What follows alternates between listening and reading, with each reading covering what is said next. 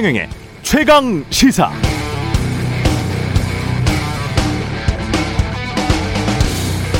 네, 언론 개혁이란 게 뭘까요? 자본주의 시장이라는 측면에서 보면 이렇습니다. 언론이 생산하는 기사는 하나의 상품인데 지금 시장에 불량 상품이 너무 많습니다.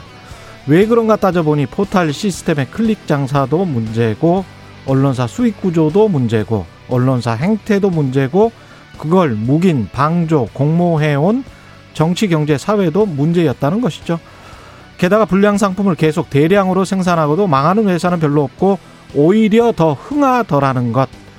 그러니까 시장에서는 악화가 양화를 구축하게 되고 굳이 힘들여 취재해서 좋은 기사 쓰는 것보단 베껴서 클릭 장사하는 게 낫게 된 겁니다. 이런 시장을 바꾸기 위해선 무엇을 어떻게 해야 할 것인가?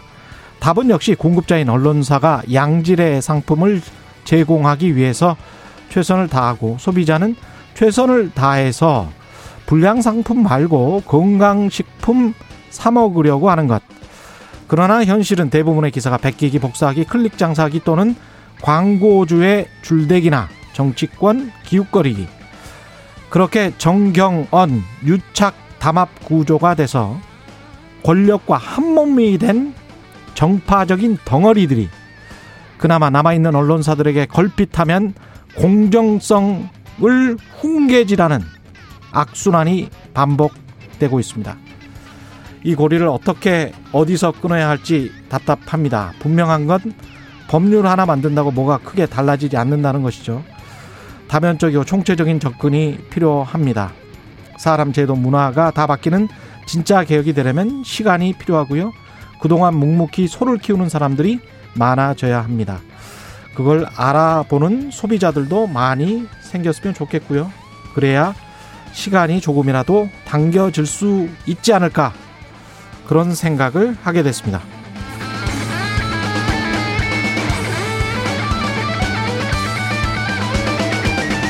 네, 안녕하십니까. 7월 30일 세상에 이익이 되는 방송 최경령의 최강시사 출발합니다. 저는 KBS 최경령 기자고요. 최경령의 최강시사 유튜브에 검색하시면 실시간 방송 보실 수 있습니다. 문자 참여는 짧은 문자 50원, 긴 문자 100원이 드는 샵9730 무료인 콩 어플 또는 유튜브에 의견 보내주시기 바랍니다. 이제 일라디오 콩에서도 보이는 라디오 들으실 수 있죠.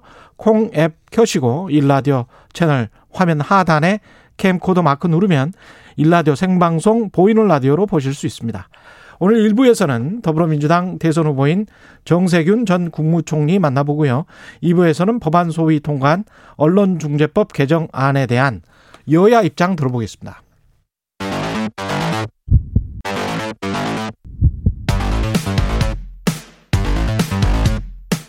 오늘 아침 가장 뜨거운 뉴스 뉴스 언박싱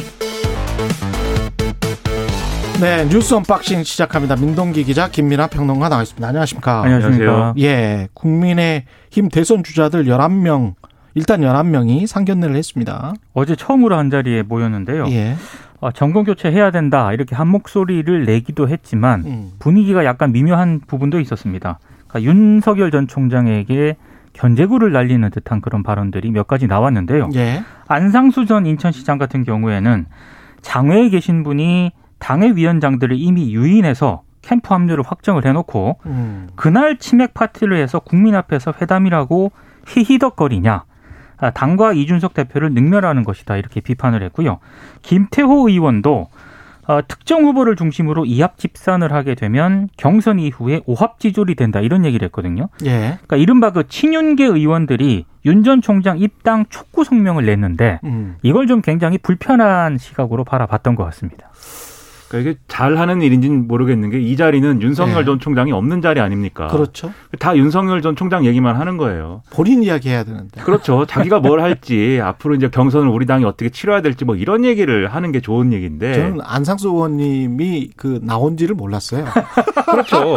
여기 약간 잘 몰랐던 분들이 좀 있죠. 사실은 김태호 전 지사도 이제 예. 나왔는지 사실은 잘 몰랐고. 예, 이게 지지율이. 깡패인 거예요, 결국은. 지지율이 그렇죠. 깡패인 거야. 어찌됐든 예. 이런 발언을 해서 예. 나왔구나 존재감 확인을 시켜줬습니다. 아, 그렇죠. 예. 저 이제 분위기를 그래서 볼 수가 있는 건데 윤석열 전 총장이 입당을 해가지고 8월 경선에 참여를 하면 음. 상당한 어쨌든 검증 국면을 당내에서 이제 만들어 가겠다라는 의지가 좀 보이는 그런 발언도 나온 게 예. 유승민 전 의원의 같- 의원 같은 경우에는 당 차원에서 후보자 검증위원회를 만들자 이렇게 제안을 하기도 했거든요. 음. 그러니까 2007년 경선 때 이명박, 박근혜 이두 후보의 경선이 바로 본선이었고 여기서 이제 겨- 이미 이제 여러 가지 어, 검증이 됐기 때문에 본선이 쉬웠다. 예. 이 얘기를 하면서 당내 경선에서 충분한 검증이 이루어져야 된다 이렇게 주장을 한 건데 음. 이것도 사실 이제 윤석열 전 총장의 여러 가지 의혹이나 이런 것들을 다루자라고 얘기하는 것처럼 비춰져서 예. 이것도 이제 윤석열 전 총장 얘기가 돼버렸죠. 예. 그런데 이 제안이 사실 윤석열 전 총장에게도 음. 긍정적인 측면이 저는 있다고 봅니다. 왜냐하면 안 나올 얘기 아니거든요. 다 윤석열 전 총장에 관련된 여러 가지 네거티브 의혹이라는 게 예.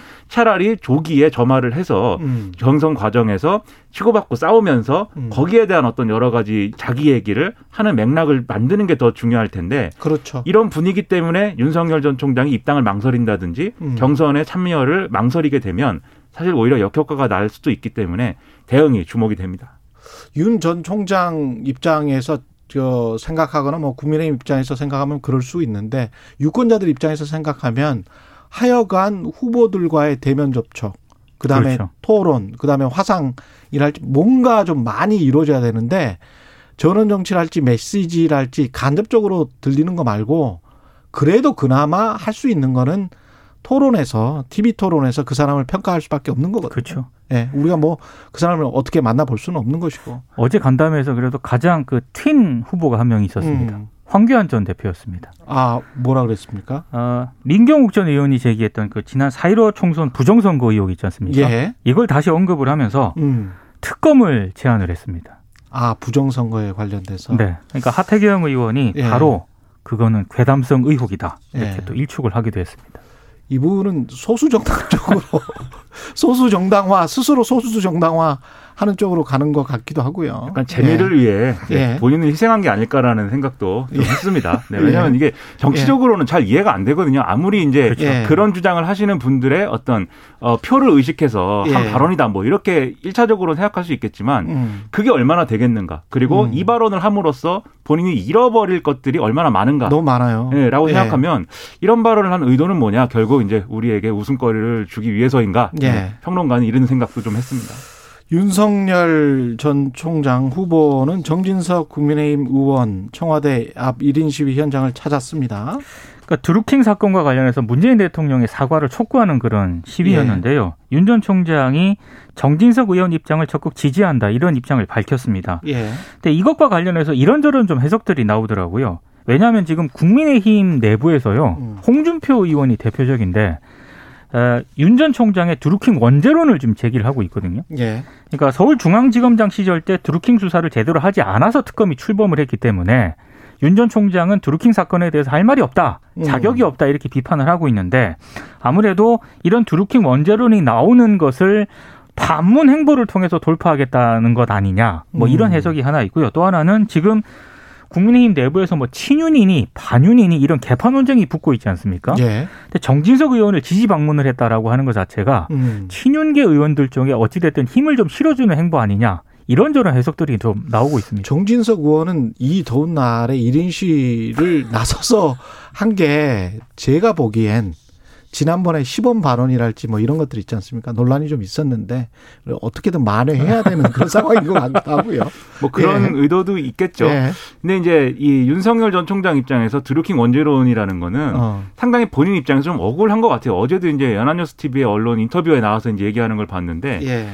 아무래도 최근에 윤석열 전, 총장이 너무 거침없이 얘기를 하다 보니까 거기서부터 시작된 설화들이 있지 않습니까? 음. 그래서 언론 인터뷰를 할 때 상당히 이제 말을 고르더라고요. 신중하게 이제 얘기를 하는데 예. 이 드루킹 원죄론에 대해서는 상당히 적극적으로 자기 얘기를 했습니다. 그 당시에 서울중앙지검이 여러모로 이제 수사를 아, 도와주었고 허익범 특검과 자기가 만나서 얘기도 했다. 예. 이런 얘기를 하면서 했는데 그래서 아마도 이것에 대한 억울함을 좀 토로하는 어떤 행보를 한 것이 아닌가 첫 번째로 보이고 음. 두 번째로는 드루킹 이 사건이 사실 또 문재인 이제 대통령을 반대하는 이런 이른바 반문 전선에 속해 있는 의, 후보들 사이에서는 예. 일종의 공통 분모죠. 그래서 그렇죠. 안철수 대표 같은 경우도 자기가 드루킹 이 문제 때문에 정치적으로 엄청난 손해를 봤다고 지금 주장을 하면서 음. 뭔가 대응하자고 얘기를 하고 있기도 하고 하기 때문에 이 접촉면을 늘리는 게 또 어, 이러한 이제 본인이 추구하는 윤석열 전 총장이라든가 이런 대권자들이 추구하는.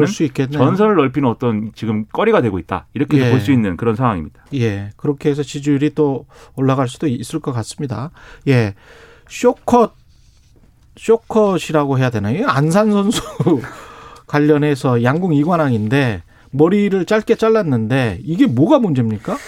저도 뭐가 문제인지는 모르겠습니다. 예. 일단 그 금메달을 따지 않았습니까? 지난 24일 김재덕 선수와 함께 출전한 양궁 혼성 단체전에서 예. 금메달을 땄는데요.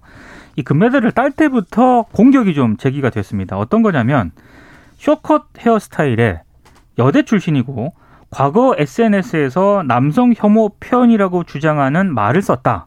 그래서 안산 선수가 페미니스트다 이런 공격이 이어졌고요. 어, 안산 선수가 댓글로 아니 그 쇼컷이 편하니까 쇼컷을 한 거다 이렇게 댓글을 달았음에도 불구하고 어. 무차별 공격이 이어졌고 심지어 금메달까지 박탈해야 된다라는 지금 공격이 나오고 있는데요. 저는 여기 좀 이해가 안, 게- 안 가는 게 쇼컷이 왜 페미니스트로 연결이 되는지도 일단 잘 모르겠고요. 날씨가 덥잖아요. 그리고- 더우니까 잘랐겠지. 그리고 예. 페미니스트면 예. 또왜 안 되는지도 모르겠어요. 그렇죠. 페미니스트면 또 왜안 그렇죠. 돼? 네. 네. 예. 이좀 이해가 안 됩니다. 양궁 선수 아닙니까? 양궁 예. 선수고 활을 잘 쏴서 이제 메달을 획득한 선수잖아요. 예. 그러면 그거 자체로 그냥 평가를 하면 되지 페미니스트고 말고가 뭐 중요합니까? 그리고 예. 페미니스트면 안 되는 거 지금 말씀하신 대로 뭐 예. 페미니스트면 안 될 것도 없고 예. 그리고 그러한 페미니스트는 안 되는 존재로 점을 찍어놓고 그것을 이제 뒷받침하기 위해서 뭐 머리가 짧다 무슨 뭐 여대를 나왔다 이런 거를 이제 막 조합을 해서 공격을 하는데 이거 전형적인 사상 검증식 공격이거든요. 아주 전형적으로 우리 사회를 아주 그 뭐랄까요 비합리적으로 만들어가는 이러한 어떤 그런 방식이기 때문에 이러한 것들은 이제 뭐 일부 네티즌들이 하는 거겠지만 자제하는 게. 좋을 것 같고요. 예. 이게 올림픽하고도 정말 상관없고요. 올림픽 정신에 오히려 아주 대치되는 겁니다. 그렇죠. 예. 그리고 여기에 대해서 이제 이제 정치 일부 이제 음. 어, 진보 성향 정치인들이 나서 가지고 이제 좀 이제 안산 선수를 보호하자든지 뭐 이런 음. 말씀들 많이 하고 있는데 저는 기본적으로 이런 이슈가 불거졌을 때 이런 그러한 정치인들이 발언을 하고 대응을 하는 것도 좋다고 생각하는데 언론이 또 이런 사건을 다룰 때 음. 사실 이 안산 선수에 대한 공격이 얼만큼 뭐 어, 엄청나게 이루어지고 있는지는 사실 잘 모르겠거든요. 체감을 저 왜냐하면 저는 뭐그 인터넷을 그렇게까지 음. 많이 보지 않아서인지 모르겠지만 그런데 이제 언론은 반드시 이것을 어떤 양쪽의 의견 충돌이 지금 실제로 굉장히 한국 사회의 중요한 어떤 아, 논쟁 지점처럼 벌어지고 있다. 이렇게 계속 또 보도를 해요. 그러니까 예. 사실 이런 대응이 또 나오는 것이기도 하기 때문에 언론이 이걸 어떻게 보도해야 되는지도 한번 돌아볼 필요가 있는 것 과잉. 대표되고 있는 거예요. 이런 사람들이 그리고 이런 이- 이상한 생각을 가지고 있는 게 뭘 얼마나 그러니까 예. MBC가 올림픽 그 개막식 때 대형 사고를 치지 않았습니까? 예. 그때 외신을 통해서 이게 굉장히 좀 논란이 됐었거든요. 음. 근데 아마 그런 부분이 있는 것 같아요. 양궁협회라든가 이런 거에 굉장히 항의 전화가 많이 온다라고 합니다. 예. 안산 선수 뭐 금메달을 박탈시켜라 뭐 이런 식으로 전화가 많이 온다라고 하는데 예. 혹시라도 MBC 그 사고에 이어서 어. 이 사고도 만약에 외신이 주목을 하게 되면 은 그렇죠. 이건 정말 망신입니다. 망신입니다. 예. 예. 망신. 아, 예, 역시 이 프로그램은 외신으로 얘기를 네. 아 이거 외신에 예. 예. 중요성이 있습니다. 외신 예. 중요합니다. 예. 네.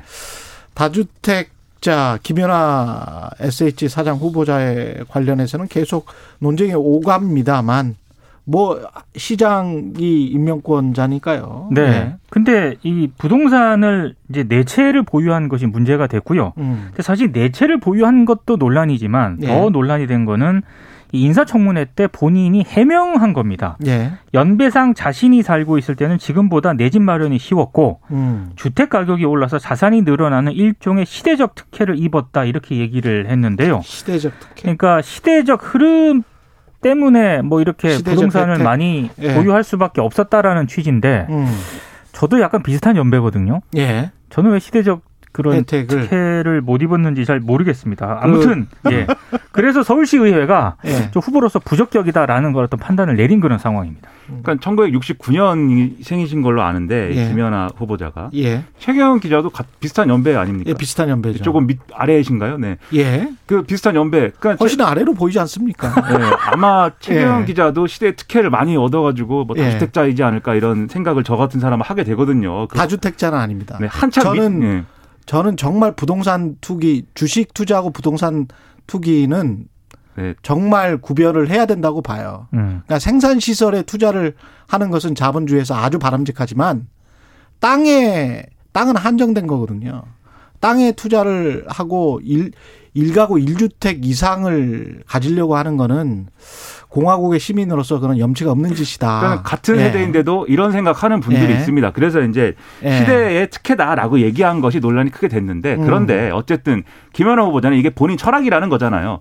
막 이렇게 이 자산에 막 이 부동산에 투자를 해야 되고 그렇게 자유롭게 투자를 하는 세, 세상이 좋은 세상이다라고 믿는 것 그거는 같은데 아닌 것 같아요. 예, 그렇죠. 우리는 아니라고 생각하는데 예, 그건 아닌 것 같아요. 본인은 그렇게 생각하는 모양인데 예. 이런 사람을 그러면 SH공사 후보자로 임- 이 지명을 하는 게 적절하냐? 사실은 이 문제를 따져야 되는 것이고 SH공사는 공공임대주택을 짓는 곳이잖아요. 그렇죠. 서민 주거 안정이죠. 예. 그렇죠. 거기에서 맞지 않는다라는 음. 지적이 나오고 있는 것이기 때문에 오세훈 시장이 오세훈 시장의 이 시정 철학도 뭔가 이렇게 그 재개발이라든가 재건축 이런 것들을 민간에 맡겨가지고 대규모로 뭐 해야 된다. 뭐 이런 생각을 하는 그런 얘기를 선거 때도 많이 했잖아요. 음. 예.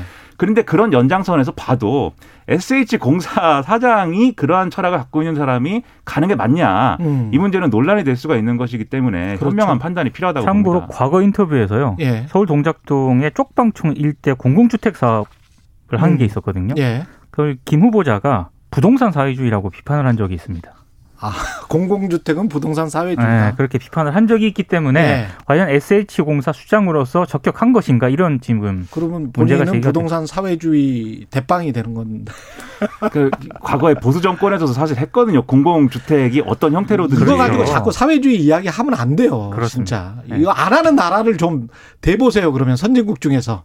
이 공공 임대주택이나 공공 분양과 관련된 제도가 없는 나라를 한번 대보세요. 너무 화내지 마세요. 네. 오세훈 아, 시장 정말 고민이 이런 거 가지고 지금 사회주의라고 하면 정말 외신에서 웃습니다. 오세훈 시장 고민이 좀 깊어질 것 같습니다. 예. 네. 뉴스 언박싱 민동기 기자 김민하 평론가였습니다. 고맙습니다. 고맙습니다. 고맙습니다. KBS 일라디오 최경영의 최강 시사 듣고 계신 지금 시각 7시 37분입니다.